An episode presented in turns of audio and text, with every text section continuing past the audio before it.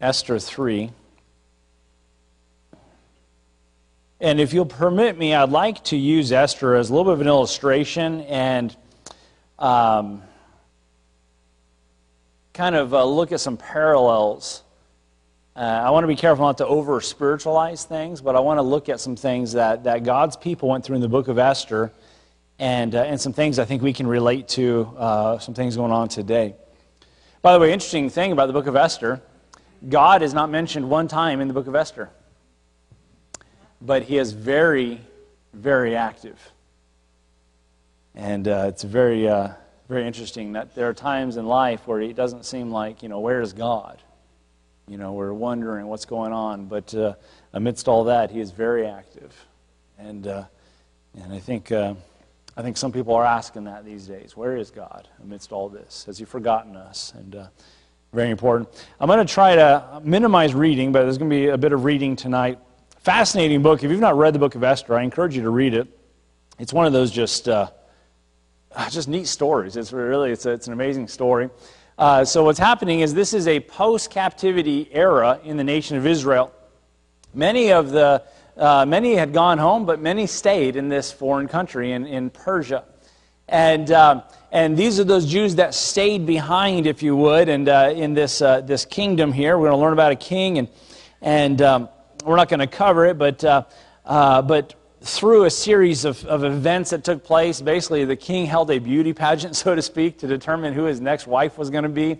And, and God allowed this Jewish girl by the name of Esther to become the king, uh, the king, the queen.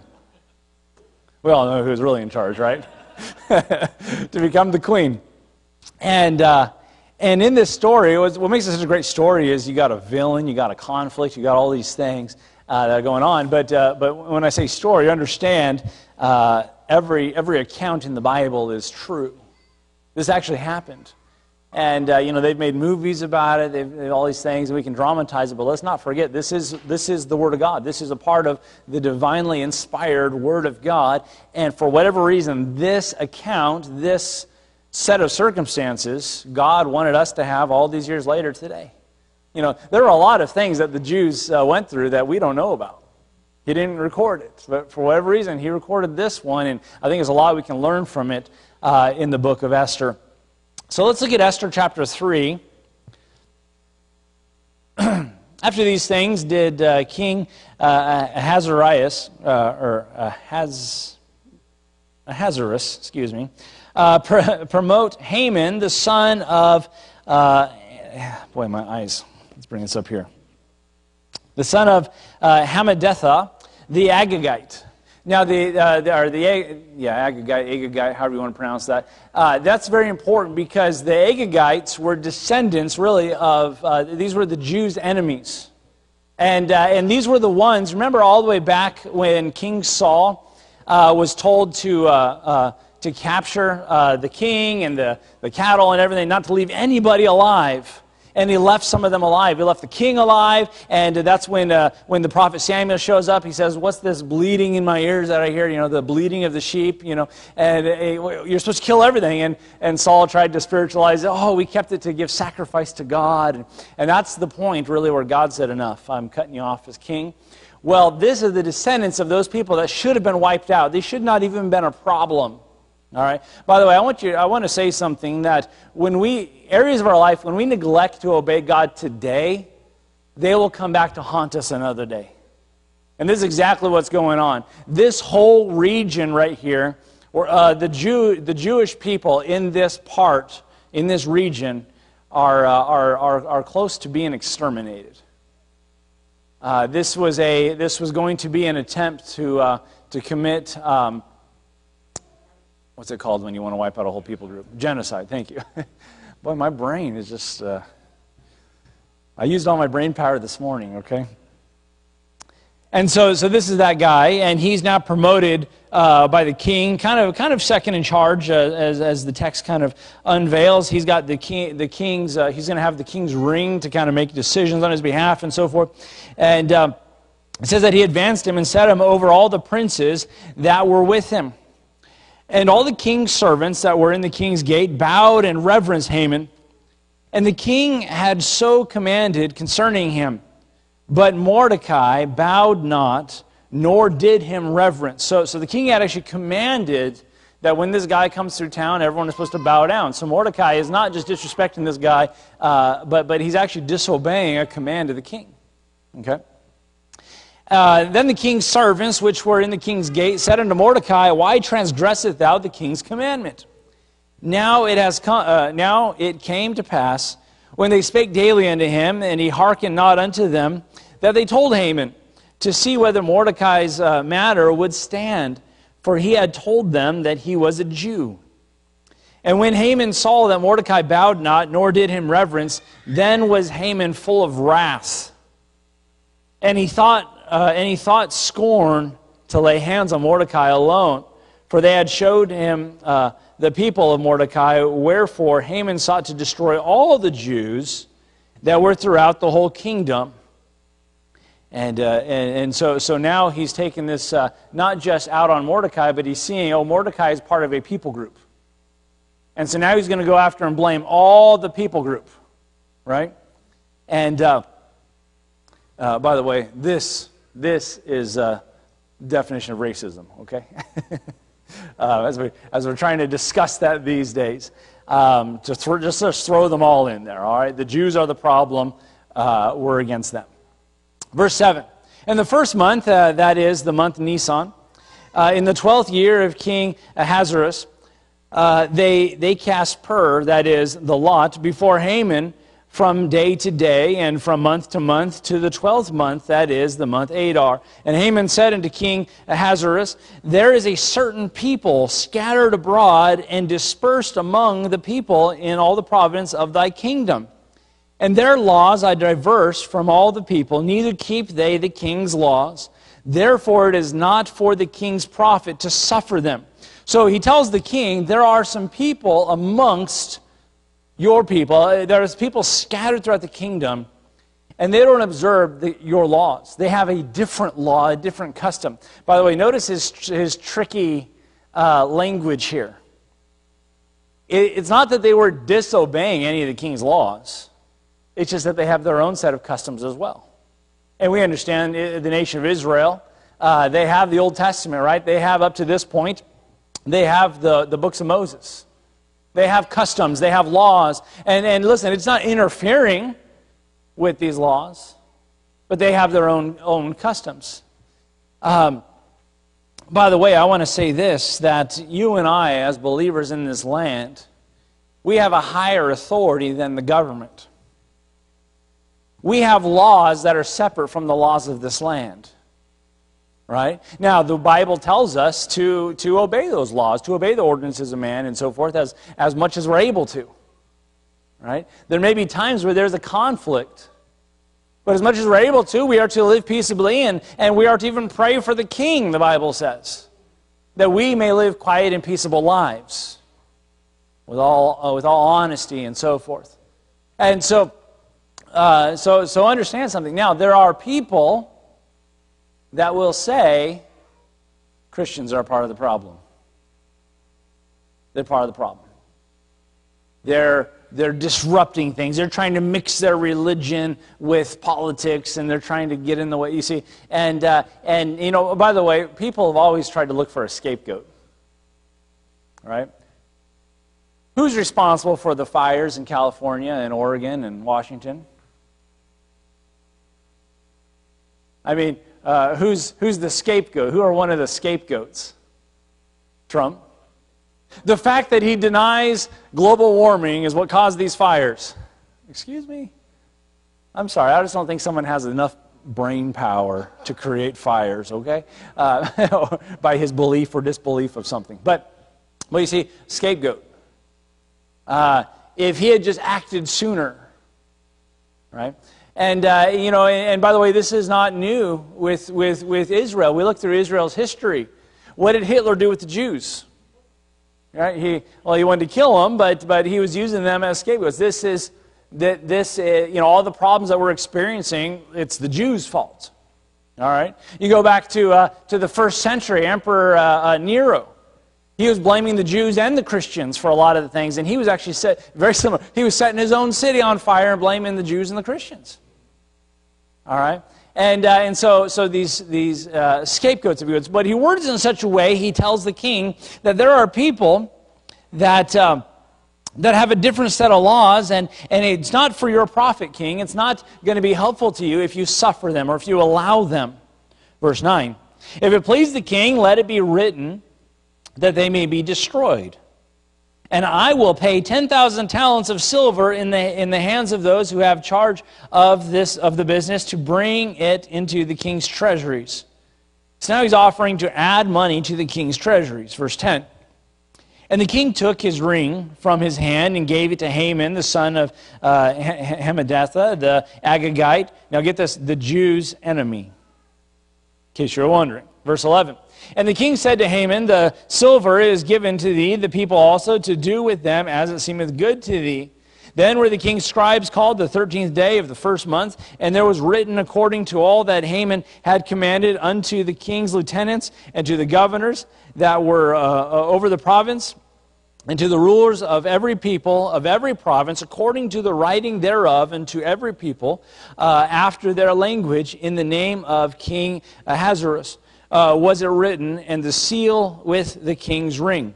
And the letter was sent by posts, by mailmen, uh, into all the king's provinces to destroy, to kill, to cause to perish all Jews, both young and old, little children and women, in one day, even the 13th day of the 12th month, which is the month Adar and to take the spoil of them for a prey.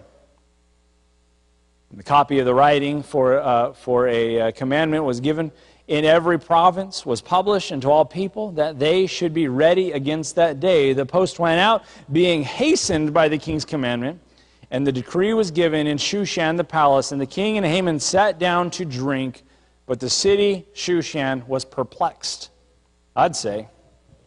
So here's what happened Haman devised this plan, right? By the way, it's amazing when you don't give all the information. This is very similar when they trapped King Darius with Daniel. And they said, uh, they kind of played to his ego. Here's what you should do, King. You should make a law that no one can ask you anything for a given period of time. And yeah, I like that. And uh, what they're trying to do is trap Daniel. He didn't know all the information, right? Very similar. He didn't know all the information. He just said there are people. He didn't really identify them. He just said there's a group. They kind of have their own laws. And I don't know what was going through the king's mind. Maybe he was thinking there was like a, a, a renegade underground movement that was forming or something. I don't know. But here's what, he, here's what he said. He wrote this decree that on a certain day, the 17th day of the 12th month, uh, was it the 12th month? 13th month. Um, let me get it right. Yeah, the 13th day of the 12th month. There it is. 13th day of the 12th month, that every Jew in sight, young and old, men and women, children, could be slain. And on top of it, you get to keep all their stuff. Can you imagine if they did that in this country? In, just pick any demographic. Can you imagine how people would go crazy? And I get to keep all their stuff? And I get to, right? This decree was passed. Now, there's some time, but this is going out, and I just want to say this it's, a, it's a, uh, really a death warrant for every Jew in the nation. Now, it kind of reminds me of Hebrews. It's appointed unto men once to die. After this, the judgment, and every one of these Jews had an appointment with death. I don't want to get off track from what I want to bring our attention to, but there's a great evangelistic uh, message in the book of Esther. Chapter 4. And Mordecai perceived all that was done. Mordecai rent his clothes, put on sackcloth and ashes, and went out into the midst of the city and cried with a loud and bitter cry. And came even before the king's gate, and none, for none might enter the king's gate clothed with sackcloth. And in every province, whithersoever the king's commandment and his decree came, there was great mourning among the Jews. Get this now, and fasting and weeping and wailing, and many lay sackcloth and ashes. Now, I want to say this we have some time. This was written in verse 12, the first month and is to be carried out the 12th month. We have some time. Can I say nothing has happened yet? Uh, I want us to process some things. And, and if you, you'll allow me to kind of make some parallels, nothing has happened yet, but there's a great threat, and it is imminent. And the people took it so serious that immediately they began mourning, crying out with a bitter cry, fasting, weeping, wailing, and even put on sackcloth and ashes, which was an external sign of mourning. And it was a sign of, it was putting yourself in discomfort, uh, adding to the fasting, if you would, uh, for their cry. Now, by the way, who are they crying to? Who are they praying to? This is implied. They're, they're crying out to their God. But again, nothing has happened yet. They're not waiting for it to happen before they start praying. They're not waiting for it to happen to start calling out to God.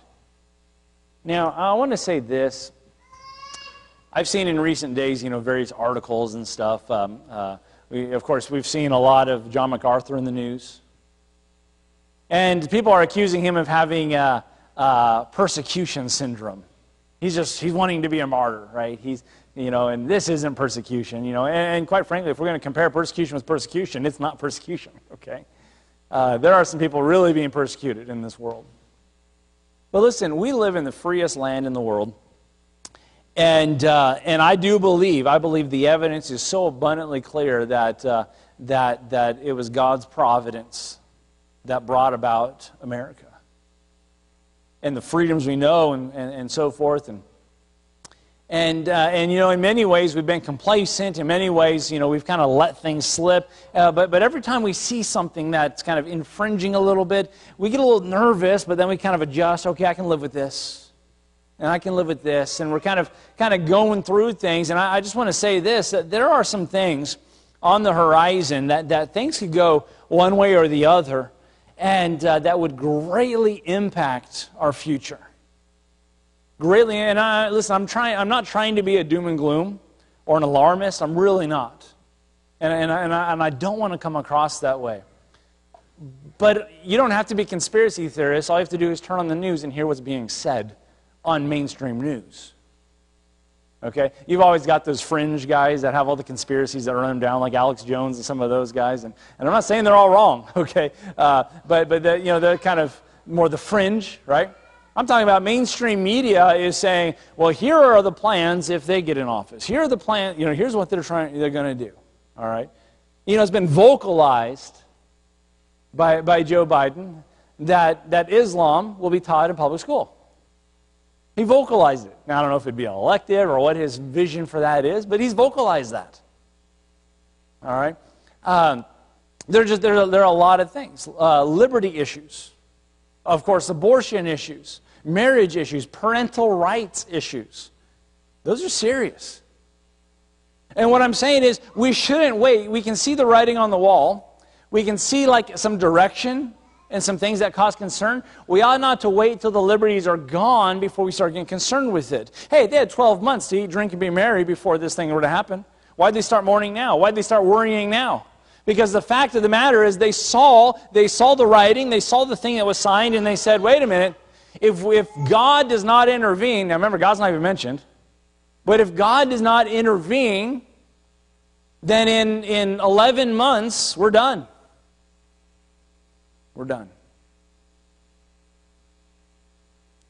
Children don't have a future. Don't, you know, it ends with us. And in this providence, God's people will be no more. Verse 4 So Esther's maids came, or, or excuse me, and her chamberlains came and told it her. Then was the queen exceedingly grieved. And she sent raiment to, uh, to clothe Mordecai and to take away his sackcloth from him, but he received it not. Then called Esther for, for Hatach, one of the king's chamber, uh, chamberlains, whom he had appointed to attend under her, and gave him commandment to Mordecai to know uh, what it was and why it was. So Hatach uh, went uh, forth to Mordecai into the street of the city, which was before the king's gate, and Mordecai told him of all that had happened unto him and of the sum of the money that Haman had promised to pay in the king's treasuries for the Jews to destroy them. Also, he gave them a copy of the writing of the decree that was given at Shushan to destroy them, and to show it unto Esther, and to declare it unto her, and to charge her that she should go in unto the king to make supplication unto him, and to make request before him for her people. And Hatach uh, came and told Esther the words of Mordecai. Again, Esther spake unto Hatach and gave him commandment to Mordecai. So, so what's happening is there's a go between. She's in the palace, Mordecai is outside the gate, and this, this, uh, this person's going between, passing this message back and forth. Okay? And uh, verse 11 All the king's servants and the people of the king's province to, to know what, uh, that whatsoever, whether man or woman, shall come into the king, uh, uh, unto the king in, into the inner courts, who is not called, there is one law of his to put him to death, except to whom the king shall hold out the golden scepter, that he may live.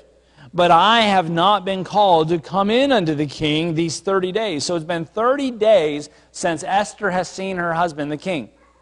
And the king has a law, there's a decree. If you go and approach the king unsummoned, it's an automatic death sentence unless he puts out his golden scepter. Right? So you can see the king's court, you can see his guards there. Someone comes in, they've got a grievance or something, they've not been called, they've not made an appointment or anything. And as soon as he steps in, that sword's drawn. They look at the king, he never held out his scepter, boom. It's just, just that easy. No due process, no court, no, no nothing. Okay? So she sends to Mordecai, This is serious. I haven't seen the king in 30 days. I can't just march in there. Now, we don't know the story, we don't know what took place. Uh, some stories out there, for the sake of dramatizing it, have kind of embe- embe- embellished on this. But, um, um, but we, we don't know what took place, why they haven't seen each other. Verse 12. And they told, uh, then, and they told to Mordecai Esther's words. Then Mordecai commanded to swear, uh, uh, excuse me, to answer Esther, think not with thyself that thou shalt escape in the king's house more than all the Jews. Now, church, I want to say something. I'm thankful we live in Alaska.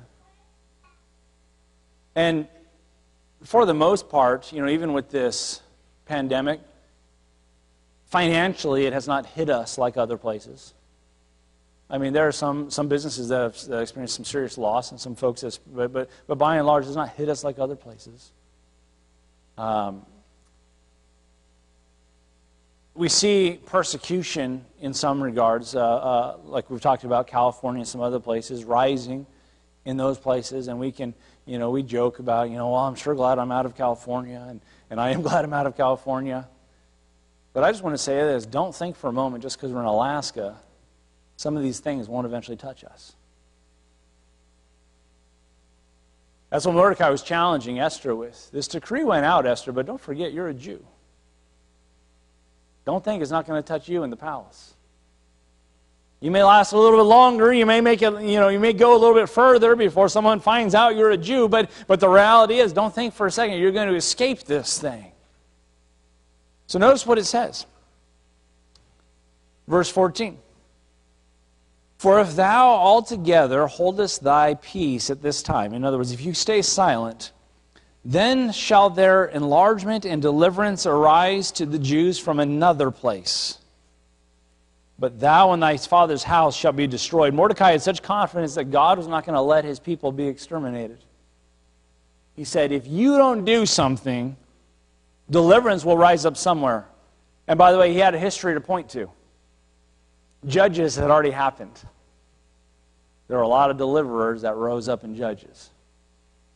Okay? Notice what it says, though. And who knoweth? This is the famous verse from the whole book.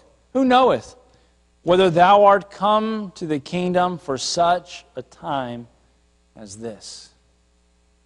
Esther was put into a prominent position. She was very privileged, if you would. She had a tremendous opportunity to influence. What I love about Esther is, you know, her first response to Mordecai was no. But you know what we see in Esther? We see someone who was teachable.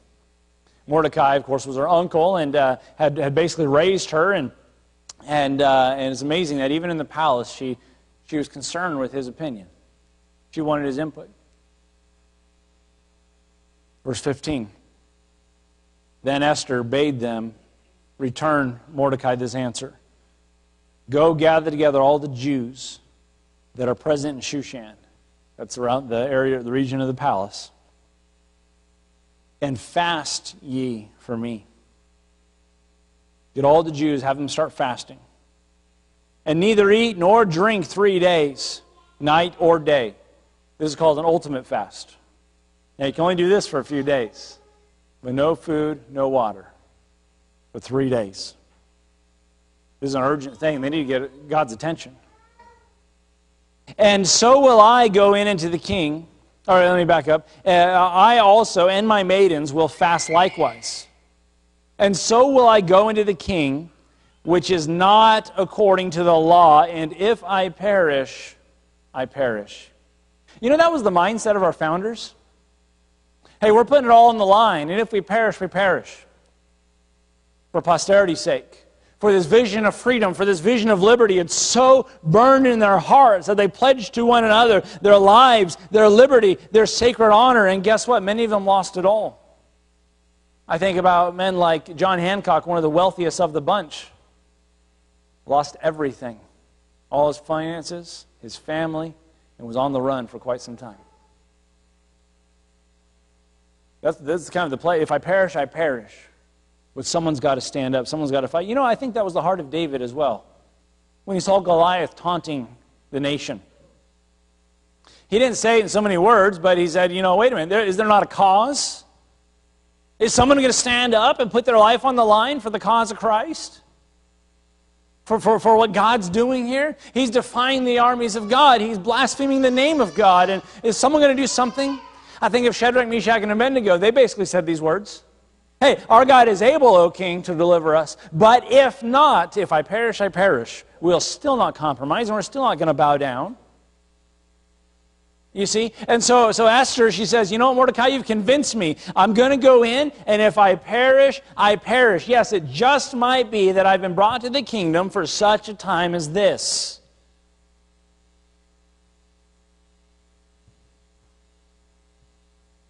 And it came to pass on the third day, there three days, no food, no drink.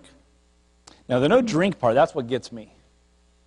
I can go without food, but boy, I I drink a lot of liquid during the day. And uh, when I'm low on liquid, like right now, I start getting headaches real quick. And um, she's gone three days. Her lips probably chapped. And Esther put on her royal apparel and stood in the inner court of the king's house over against the king's house. And the king sat upon his royal throne in the royal house over against the gate of the house. And it was so when the king saw Esther, the queen, standing in the court, that she obtained favor in his sight. And the king held out to Esther the golden scepter that was in his hand. So Esther drew near and touched the top of the scepter. She was spared. Then said the king unto her, What wilt thou, Queen Esther? that is, in, that, that is thy request, it shall be given thee to the half of the kingdom. By the way, that tells me that she was in good standings, good graces with the king. All right? I've seen some stories that, that somehow there was a problem between her and the king, and that's why they hadn't seen each other for 30 days. And, and I'm like, wait a minute. If they were in bad, you know, if she wasn't in his graces, then why would he say, whatever you want to half the kingdom? That's pretty generous, right? Yeah, I'll take half the kingdom, thanks. So she says, and I'm going to, I'm to, for the sake of time, just kind of uh, uh, summarize the next portion. She says, Here's what I'd like. I'd like, if it's okay with you, I'd like to host you and Haman as my guests. I want to prepare a banquet for them, for you two. And so he goes, Okay. And he tells Haman, Hey, we're going to go and have dinner with the queen. So they go and they have this banquet. And uh, at the banquet, he says, All right, now what's the request? He says, All right, here's my request. Can we do this again tomorrow?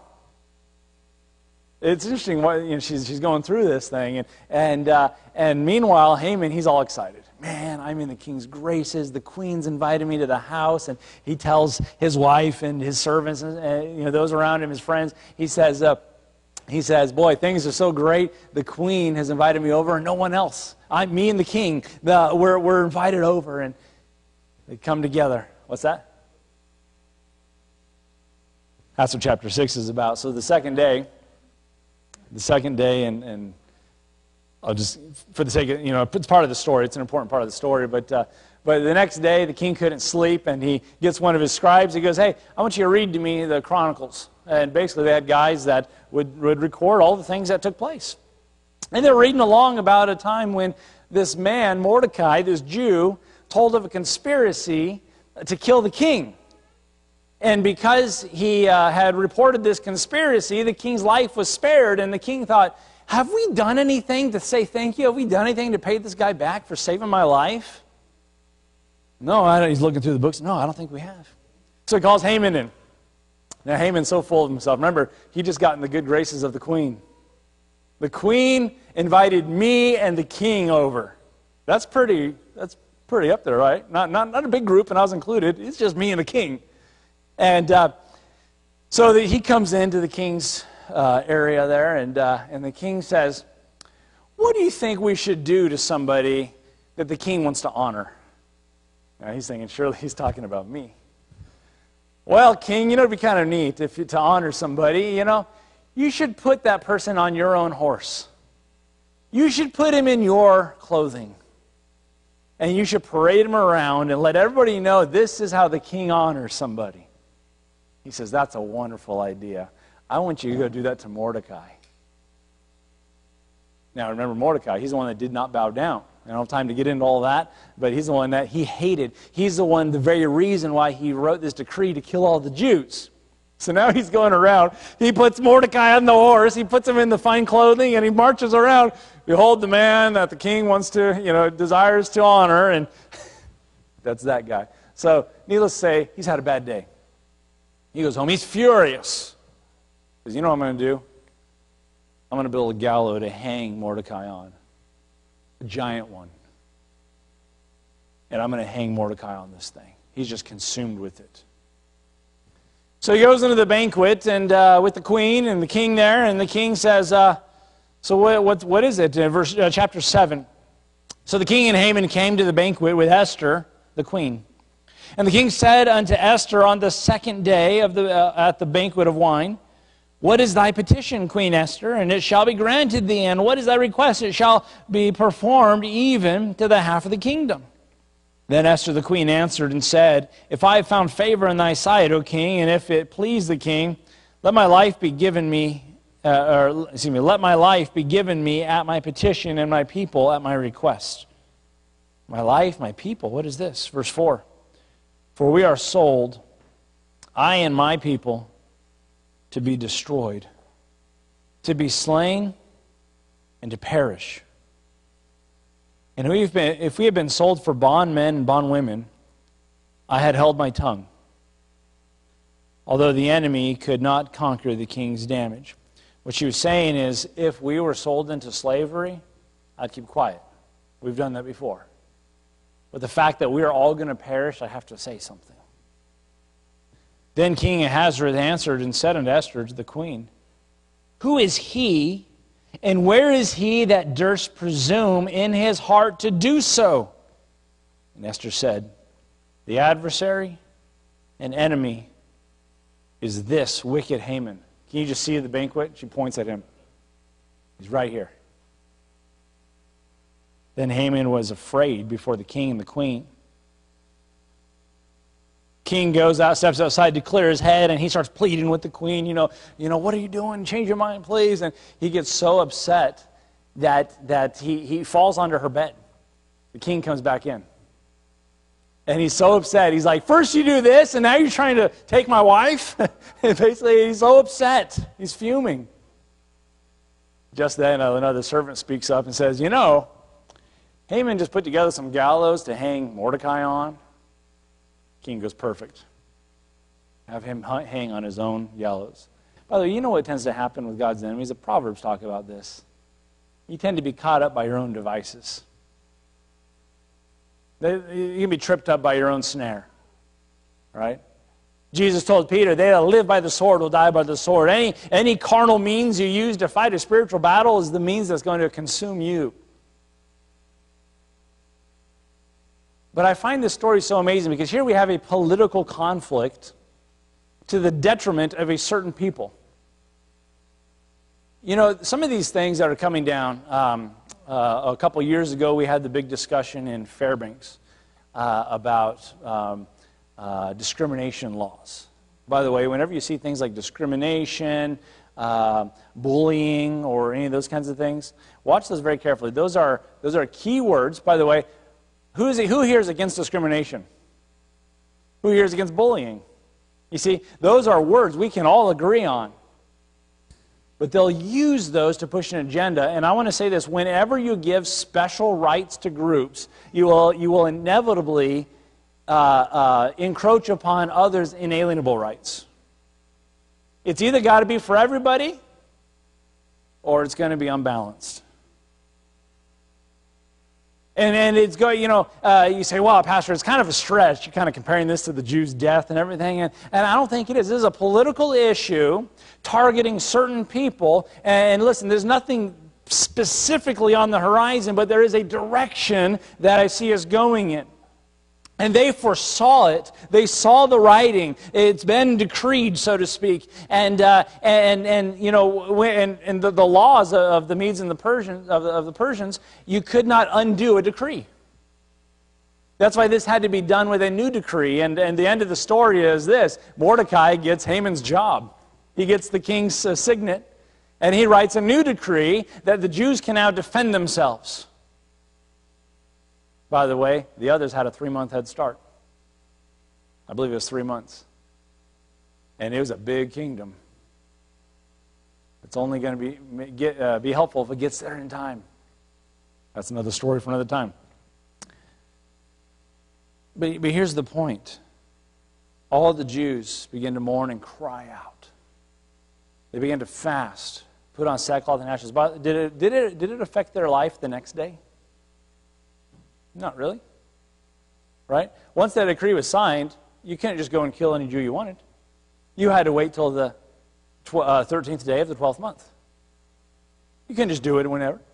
Day, life went on as normal. They still had jobs and they still did their stuff. And, and what I'm saying is, we should not wait till all this is right at our door. We need to, with the intensity uh, of, of, of how, how heavy these things are, say, God, you know, spend some serious, intentional time, uh, symbolically, if you would, ripping our clothes and sitting in sackcloth and ashes and saying, God, we need you to intervene. We need you to shed your grace on us once again as, as, as we're, we're losing it. And, and I want to say this America's on borrowed time. We don't deserve it. We've spat in the face of God. We've turned from His principles. We've turned from, from, his, from, from, from, from everything that has made America great. We've turned from these things. You see, the Christian understands what it means to say, let's make America great again. I'm thankful for Trump and trade deals and all these kinds of things that he's done, but, but we understand this. We need revival. We need to turn back to God as a nation. And, and, and one of the things that's kind of encouraging, you know, it's, it's been a long time that I've had revival in my heart and, and wanted to see revival, but I also understand studying revival that more times than not, it's going to take some hard times to bring about revival. Because it's those hard times that draw us to our knee. But could we not foresee the hard times and cry out to God ahead of schedule? Could we not plead with God? Could we not beg Him uh, that He would send uh, revival yet again? That He would, uh, you know, and by the way, it's amazing. I, you're seeing more and more people starting to get interested in, in some of these things. They're asking questions. They're trying to figure out what, what is this all about? What is, uh, you know, uh, on the political side as well as uh, in, in, faith? You know, what, what, there are absolutes. There are things, like we discussed this morning, there, there are things that we can hold on to and say, this is truth, this is air. And, and people are realizing how detrimental this relativism has become. It's causing entire states to burn. Relativism. We're not going to condemn that because that's right for them. They're just expressing themselves. And after all, they've been hurt. You see, and this is, this is where it's going. And so all I'm saying is this do, do we want to become Venezuela? They were pretty well off not that long ago. And you know, and for those of us, you know, and, I, and again, I'm not trying to be super political, but I just think as God's people, I believe we have a duty. I think Romans outlines it. I think Titus outlines it, and, and, and you know, in other places where, where, where we are to, to, to, to plead and to intercede and to, uh, you know, you know, I understand render unto Caesar the things that are Caesar's and to God the things that are God's. But as God's people, we are in a privileged position. We have access to the throne of God. We are ambassadors of the Most High. We are in a great position to petition the King. And it just might be that He'll spare us a little longer. I think about my children. I think about posterity. And quite frankly, if I perish, I perish. But boy, I want to go down leaving something behind for my children to hold on to. I read the back of the book, and I know there's going to be some tough times. We don't know how bad it's going to get before the Lord returns, before we're raptured out of here. We don't. Some people think that God's going to rapture us before anything bad happens. It doesn't say that. it doesn't say that. And by the way, Christians have experienced persecution ever since Christ. We've just been so blessed in America, we've not really seen much of it. So I want to challenge this church as we, as we look at this. And, and I'm not just trying to really push a call to action to fill out the calendar. By the way, I encourage you to fill out the calendar. But this is something I think that we, as, as God's people, need to start learning a couple new disciplines and say, God, I need some intentional time that I'm going to call out on you and plead for my nation and plead for my neighbor and plead for this world. There's a very powerful and convicting passage in the Bible. God says, I sought for a man from among them to make up the hedge and stand in the gap for me before the land, that I would not destroy it. God was looking for someone to stand in the gap. How do you do that? You pray, you fast, you stand, you plead with God, you intercede like Moses like Paul, these great intercessors. What did Moses do? Moses said, God, take my name out of your book and save Israel. Paul said, I wish myself accursed for my, that Israel might be saved.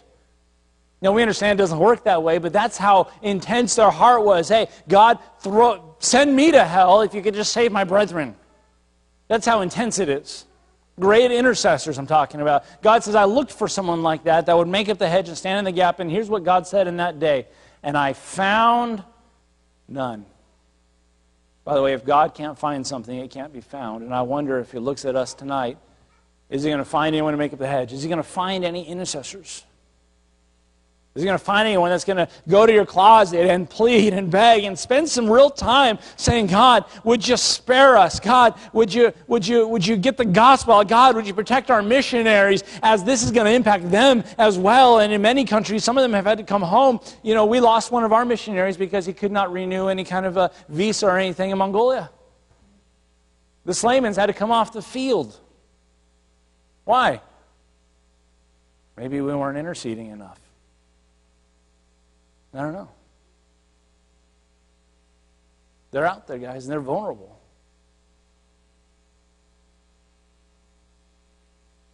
We need to be an interceding people. We need to see the severity of it as Esther did, and as Mordecai did, and as the Jews of that day did. All of them felt it. If that were to happen today, you know what we'd say? Let's see. It's the first month. That's going to happen in the 12th month. A lot's going to happen in 12 months. It'll work itself out. Hey, we'll just go about our business. It'll figure itself out. Something will happen. Someone's going to come to the rescue. I just want to challenge us, folks, that if, and by the way, if you don't see the writing on the, if you don't see potential negative stuff that could take place, that's fine. But if you're seeing it, I, I believe now's the time to take action. Now's the time for God's people to pray earnestly, to fast, to take seasons like that where, you know, and, and, you know, we enjoy things, we enjoy pleasures, and we, we go on trips and things like that. But to take those intentional seasons where, you know what, it's all going to come to a stop, and God, it's going to be you and me. We need you to do something. We need you to work.